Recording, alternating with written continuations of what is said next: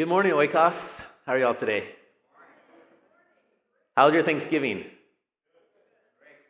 Awesome. So we are heading into the season of Advent, and as we transition through Thanksgiving and celebrating thankfulness of the Lord through Black Friday and into Christmas, it's a new season, and with new seasons often comes new commitments. So maybe some of y'all broke a diet on Thanksgiving, and you're ready to say, I'm going to start that diet again, make another commitment to that. Maybe there's some commitments that you want to make, like I want to eat healthier or run more or be more thankful, spend more time with family. So Advent is a new kickoff to a new season. And maybe there's some old commitments that y'all have that you want to continue. So maybe those commitments are waking up in the morning, getting dressed, looking all nice for work. Maybe it's waking up in the morning and getting kids ready for school, feeding them before you get your life together, and then sending them off to school, and then getting yourself ready.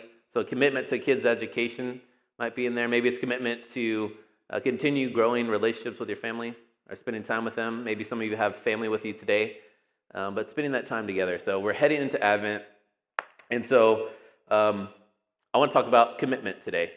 And so we have all these commitments in our life. We can say job, relationships, children, friends, family, bills, sports, plays.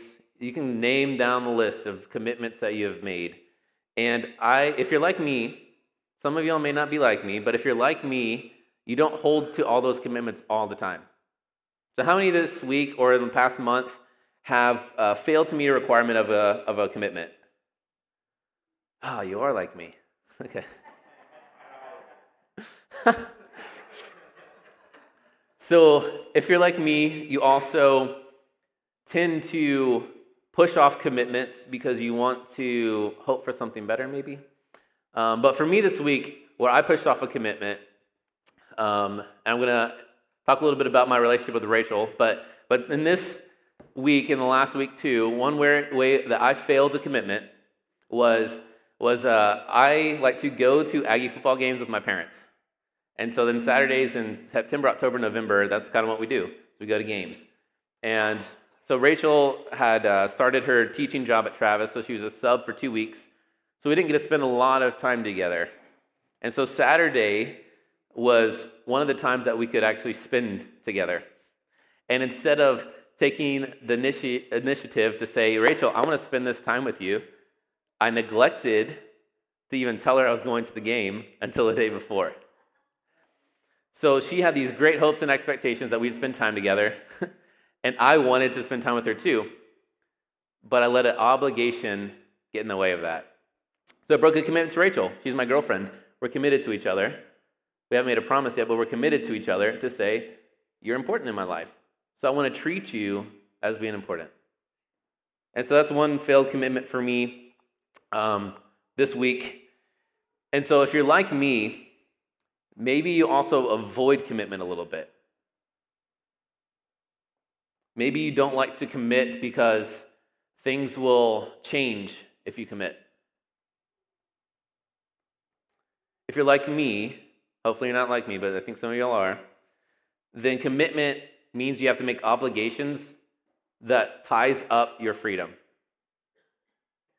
And so we do this often in our relationships with Jesus too, as we will break commitments that we have, and we will say, Jesus, I will do these things for you. But then what happens? Break them. Other things get in the way. Maybe some of you are saying, I really want to commit to being a part of our spiritual family here at Oikos. And maybe you're saying, I really want to give more. I really want to pray more for you, Jesus. I would love to do that. I would love to pray more. I want that in my daily routine. Or maybe you're reading scriptures like, Lord, I really want to do that. I'll do it. Just let the Texans win and I'll do it. Or maybe it's spending more time with your spiritual family outside of Sunday morning worship. Like, Lord, I really want to go to Devo, or I really want to go to missional community. I want to go to covenant family gatherings. I want to do that stuff.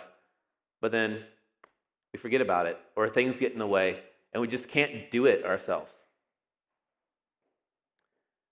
And so I think we do that with Jesus, and it also affects our relationships with other people. I really want to be a good father today.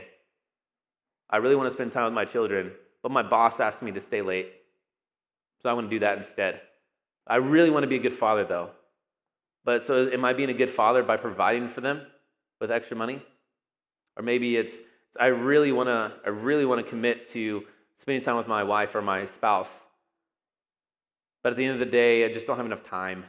There's not enough time. There's not enough space. I have other obligations. I've got to take kids to school to practice, band practice, sporting events. And at the end of the day, you just don't have enough time. Or maybe it's you're just fearful of that. Maybe it's fearful of making a commitment. That you're going to say that my spouse, my wife, my girlfriend, my boyfriend is the most important person besides Jesus in my life. And it's hard to admit those words. So instead of making that commitment verbally and acting upon it, it's going to let it sit in the background and not really jump into it and say, I'm doing it. I do that all the time, where I will say I want to do something, and then I don't follow through with it. I know that frustrates Aaron, Sylvia, and Rachel just a little bit.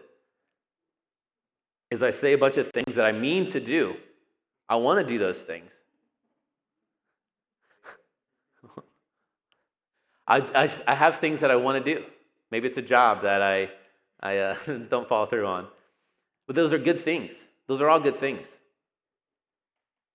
And at the end of the day, we make commitments because we intend to follow through with them. Like spending time with your family. We want to do that. I know all of us want to do that. But sometimes we just don't have it in our capacity to follow through. And so we fail in our relationship with Jesus doing this. We also fail in our relationships with each other. So we're going to be in Matthew 16. I'm going to jump all around Scripture today, but we're going to be in Matthew 16. So if you want to turn there in your chair Bibles, Matthew 16, verses 24 through 27. You can turn there. And this is Jesus talking to his disciples, and he is kind of telling them his expectations for a relationship. Then Jesus said to his disciples, "If any of you want to be my follower, you must turn from your selfish ways. Take up your cross and follow me." I want to be a follower, but I don't know if I can do that. "If you try to hang on to your life, you will lose it. But if you give up your life for my sake, you will save it. And what you do, you benefit if you gain the whole world, but lose your own soul. If anything worth more than your soul? For the Son of Man will come with his angels in the glory of the Father and will judge all people according to your deeds." Jesus gives a pretty tough expectation, right? If you want to follow me, you got to give up all this stuff. And when I read that, I know I say, I want to do that. Lord, I want to do that.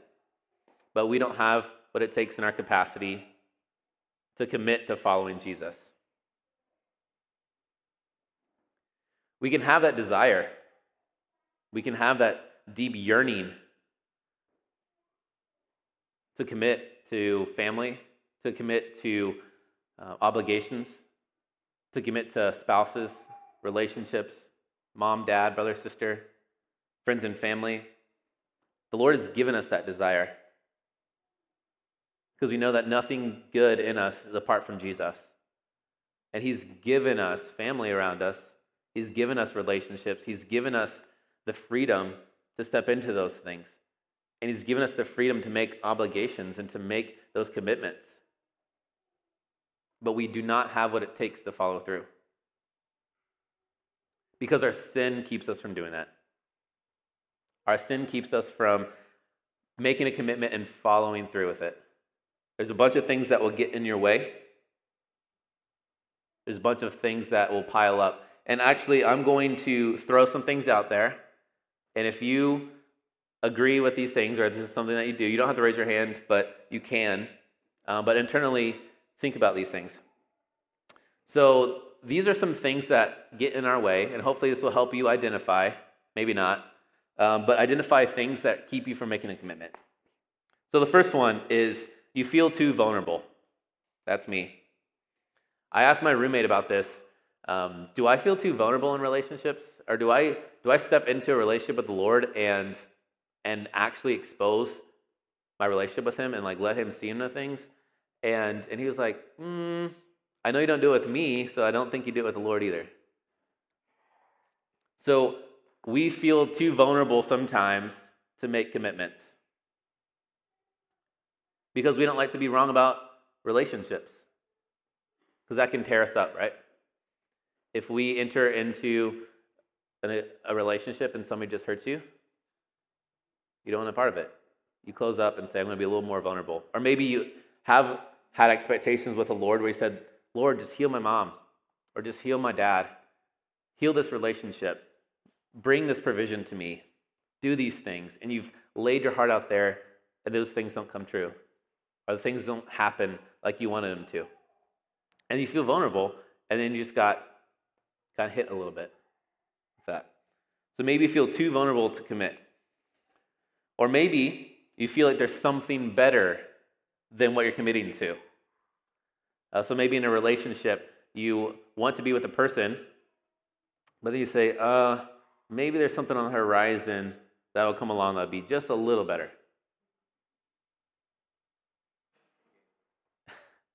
Or maybe there's something that takes your heart a little more than the thing you want to commit to, and so you're going to hold to the thing that you don't want to let go because it's something better than the commitment. A third one is maybe you don't have enough time. Maybe you don't have enough time for your life and then time with the Lord. Or maybe you have too much time with the Lord and not enough time with your life. So it's hard to commit to being a good father or hard mother, or commit to being a good teacher or a good worker, because you just don't have enough time at the end of the day because you're doing too much things. And at the end of the day, maybe space runs out, and you would rather sit on the couch than engage, or maybe you're just tired, and so you want to withdraw back and say, I'll just retreat because I don't have enough time for these relationships or these things to commit to. I don't have time for Jesus, friends, family, because I'm working too hard. Or maybe you let the past predict your future. So maybe you are saying, I've been hurt so bad that this is how relationships are going to be and commitments are going to be, so I'm just going to let it fly. I do that a lot. I live day to day, and maybe today will bring something different than yesterday. But if it doesn't, I'm okay with that because I just want to take another step and go through life and see what happens. Because your past tells you you're not good enough, maybe, for this new commitment. Or maybe another one is it's not important enough. So this commitment that is in front of me isn't important enough to step into.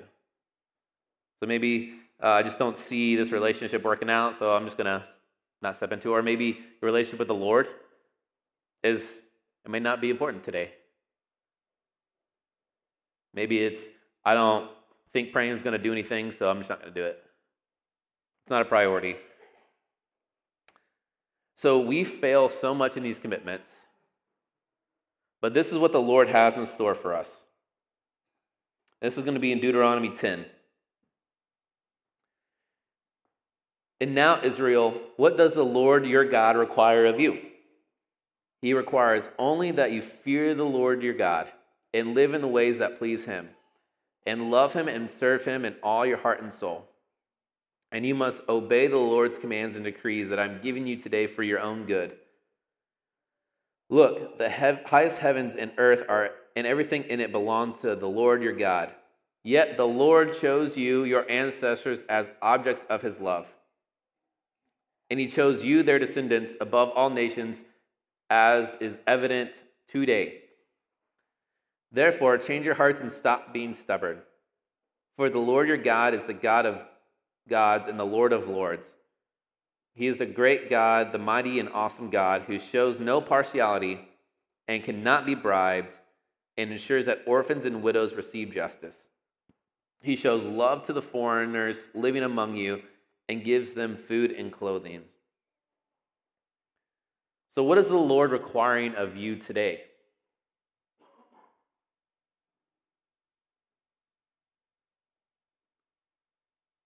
What is the Lord requiring of you today? Is it more time? Is it more vulnerability? Is it seeing that He's the best? What is the Lord requiring from you? See, we cannot make commitments and keep them on our own. But what the Lord does is He remains committed to us.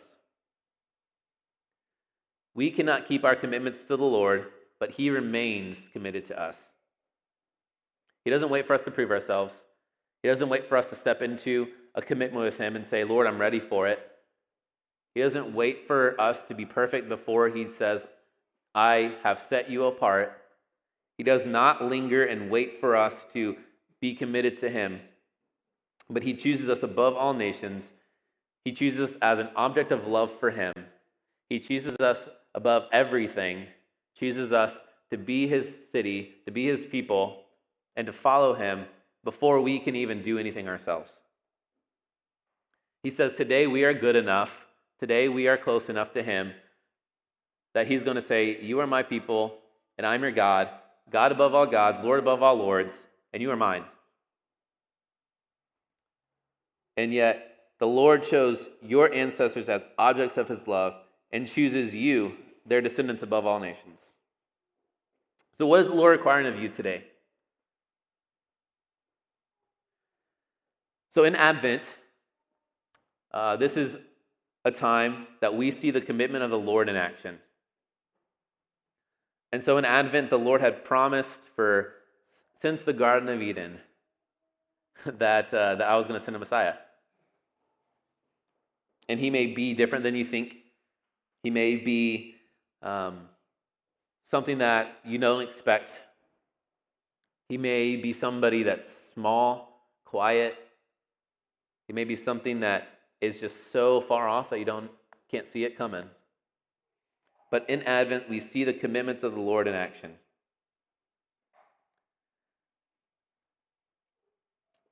And this is in Isaiah chapter 2, verse 1 through 4. And this is a vision that Isaiah had seen. And this was 700 years before Jesus had come. Before Jesus was born, this was 700 years prior.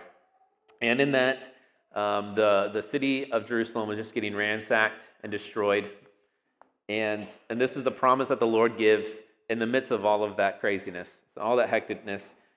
This is a vision that the Lord had given Isaiah about the kingdom that was going to come.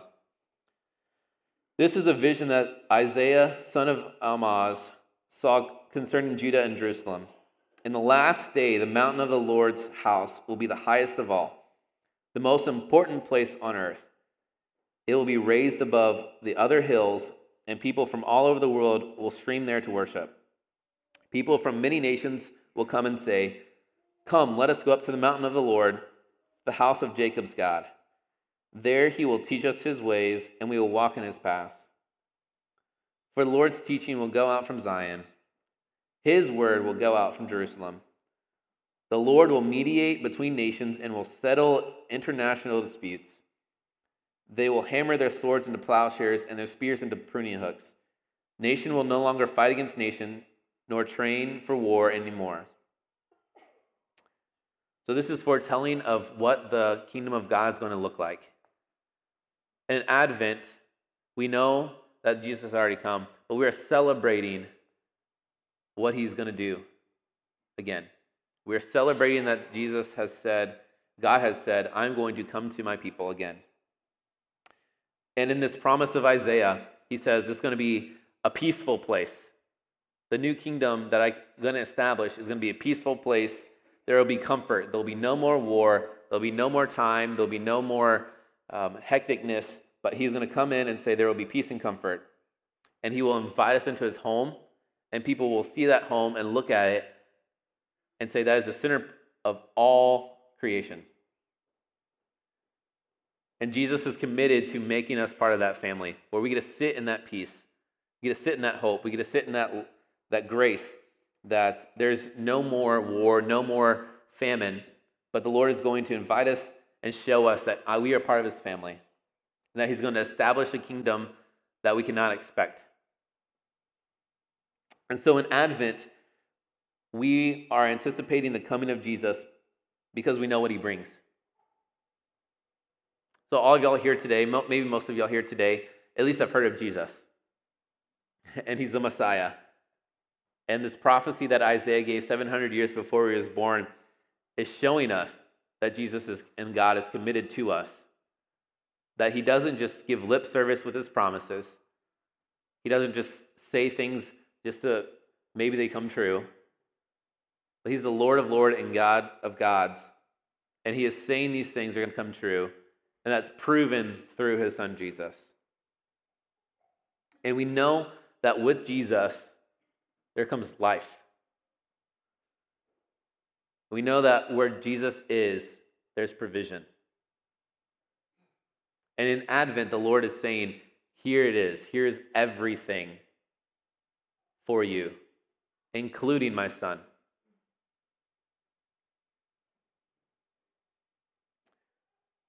And because the Lord has committed to us, we can be excited about this relationship. And because the Lord is committed to us, we get to see what commitment really looks like. That with Jesus, commitment means I will be a God born into human form. So I will humble myself in front of every creation, every bit of creation. And you see with Jesus that he will humbly walk through life and teach us and speak to us his words of grace, love, and acceptance. And he will give us a way to eternal life through his death and resurrection. And of course, with Advent, we don't always think of Jesus dying. We think of him being born. But the Lord has come, been born of a baby in human likeness, in human form, and now we get to see it part of and be a part of that. And then Jesus, again, will say, I'm committed to you, even death on the cross. And that there doesn't have to be any obstacle again, that even though you can't commit, even though you make all these things that you say and do and want to promise, that the Lord will die and give us a relationship with the Father once again. And so in Advent, we get to celebrate that coming of Jesus. That the kingdom is here because the king has come. And the king is here. And heaven is near because Jesus has come. And he is near. So let's pray. Dear Lord, thank you for being our God. And committing to us even in times where we want to commit and we just don't know how. Or we say we do want to do things but we fail. And so thank you for showing us what perfect commitment looks like, that you're willing to die for us, be born in human likeness for us, that you're willing to give up everything and come down and be with your children. And so thank you for giving us that access to you and being near and close in times that are just sometimes hard. And we love you and we trust you and we thank you for the blessing of your birth. And also we ask your name, Lord. Amen.